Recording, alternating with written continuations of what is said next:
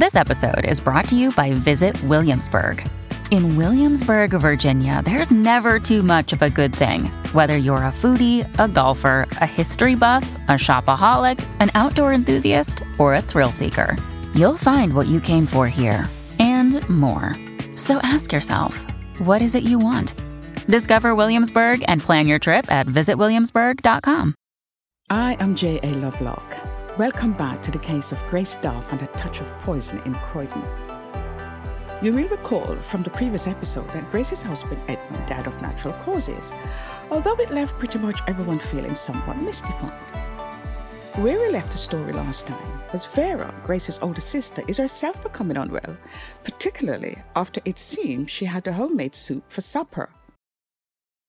So shortly after this um, supergate, Vera had taken her Citroen car to a garage for a tune-up. Whilst Vera was at the garage, Grace called her mother Violet to see how things were going in the sickly house of Sidney, i.e., was Vera dead? Sorry, I shouldn't. I shouldn't. Grace was somewhat taken aback when she heard that all was well and that her sister Vera was much better and she was up and about once more. Why was she taken aback at this news? Did she not want her sister to be well? Hmm, interesting. A few days later at dinner, soup was served again. They liked their soup. Hmm. At this dinner, there were Mother Violet, of course, as well as Vera. And in addition, joining them for dinner was Aunt Gwen, who was visiting from Newcastle. Vera again tucked into the soup, even though she acknowledged that it was the soup that made her ill some days earlier. Why, oh, why, oh, why? Violet, by the way, did not touch the soup. Wise woman. Both Aunt Gwen and Vera noted that the soup tasted unusually bitter and it had a strange texture. Really? Where have we heard that before? To cut a long story short, Vera grew increasingly ill. She was sicker than she had ever been in her life. The overly concerned Grace, Sister Grace, was so concerned about Vera's condition that she called the doctors. And Dr. Robert Elwell was in attendance, the same doctor that attended upon her own husband Edmund. The doctor said that Vera was suffering from gastrointestinal influenza. Well, gastro flu. And that being the case, they prescribed the usual remedies. None of them worked because on the 15th day of February 1929, five days, yes, five days after she first fell ill, Vera Sidney gave up the ghost. So, how did Vera die? How did she shuffle off this mortal coil when she was so in the prime of her life? Natural causes natural causes? Again? Well, of course, to lose one relative is unfortunate, but to lose two could be described as pure carelessness, especially in such a short space of time. As you might expect, Mother Violet was devastated by Vera's death. Vera had not only been her favorite child, there's something, but Vera was also her best friend. After this unspeakable loss, Violet Sidney contemplated her future. It looked bleak. For all she could see was a lonely, empty old age in front of her. Her other children, Thomas and Grace, did the best they could to help their mother through this terrible time. They both called in on her every day, and the doctors prescribed tonics to try to alleviate Violet's grief. Tonic for grief. That's a new one. Dear friends, I have to tell you now that things were about to take a turn.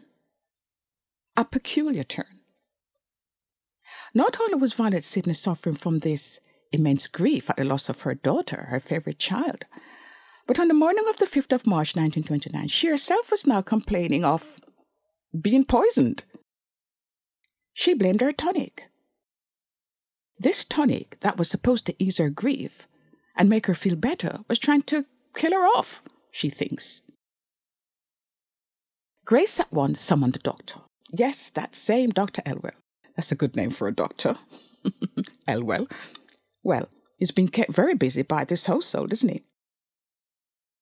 On hearing what Violet had said about the tonic, the doctor called the chemist who had prepared it. The chemist checked the tonic. There was nothing contra contained therein. So whatever was wrong with Violet's tonic had nothing to do with the chemist nor its preparation.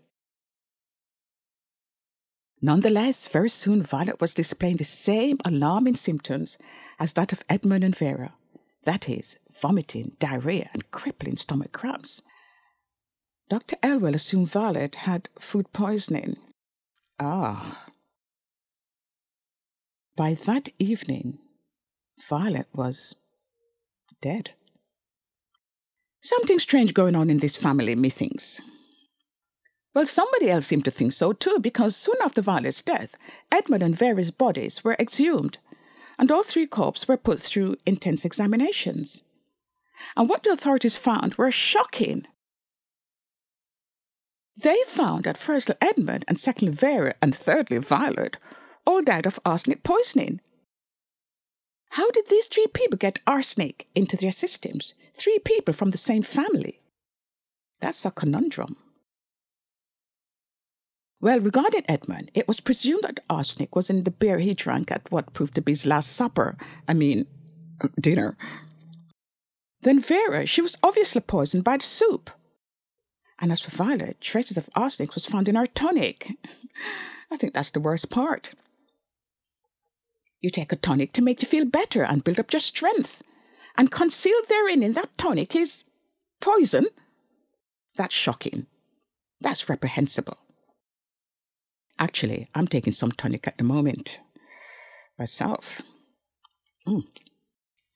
Moving along, clearly there was a killer in the family. Someone in this family wanted these three people dead, poisoned, and it was someone who knew how to do it. But the question was who? Suspicions fell on the remaining two who had not been affected by the poison that is, Grace and her brother Thomas whom we haven't heard much of in this story. Well, Thomas was quickly ruled out as a suspect. He really did not have a motive to kill any of the deceased. He didn't have a motive to kill Edmund, Vera, or his dear mamma. Okay, so he was a rather penniless entertainer who relied heavily on the financial generosity of his mother and sister. But why kill the golden goose? But still, they had left him a great deal of money in their wills, and perhaps he could not wait that long for them to kick the buckets in their due course. Might he have been tempted to speed things along? But what of Edmund? On the face of it, there was no reason to bump him off. So we are left with Grace. She was deemed to be the main suspect as fingered by the coroner in charge of the three inquests. In this regard, the matter was passed to the Director of Public Prosecutions for their consideration. Was Grace Duff arrested and charged with murder? Three counts of murder? To add a little frisson to the case, rumour had it that Grace and Dr. Elwell, yes, that doctor who seemed to be present every time there was a death in the family, were in love and engaged in an illicit affair. And after Edmund's death, some people expected Grace and the doctor to marry. But nothing came of that. But Dr. Elwood had admitted to the police that he and Mrs. Grace Duff had been indiscreet. But wait a minute, there's more.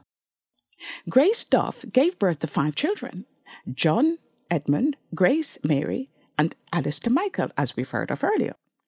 But what of the other two? There was Margaret, and there was Suzanne, Sad to say, Margaret died at the age of seven in 1919, and Suzanne died at the age of two in 1924.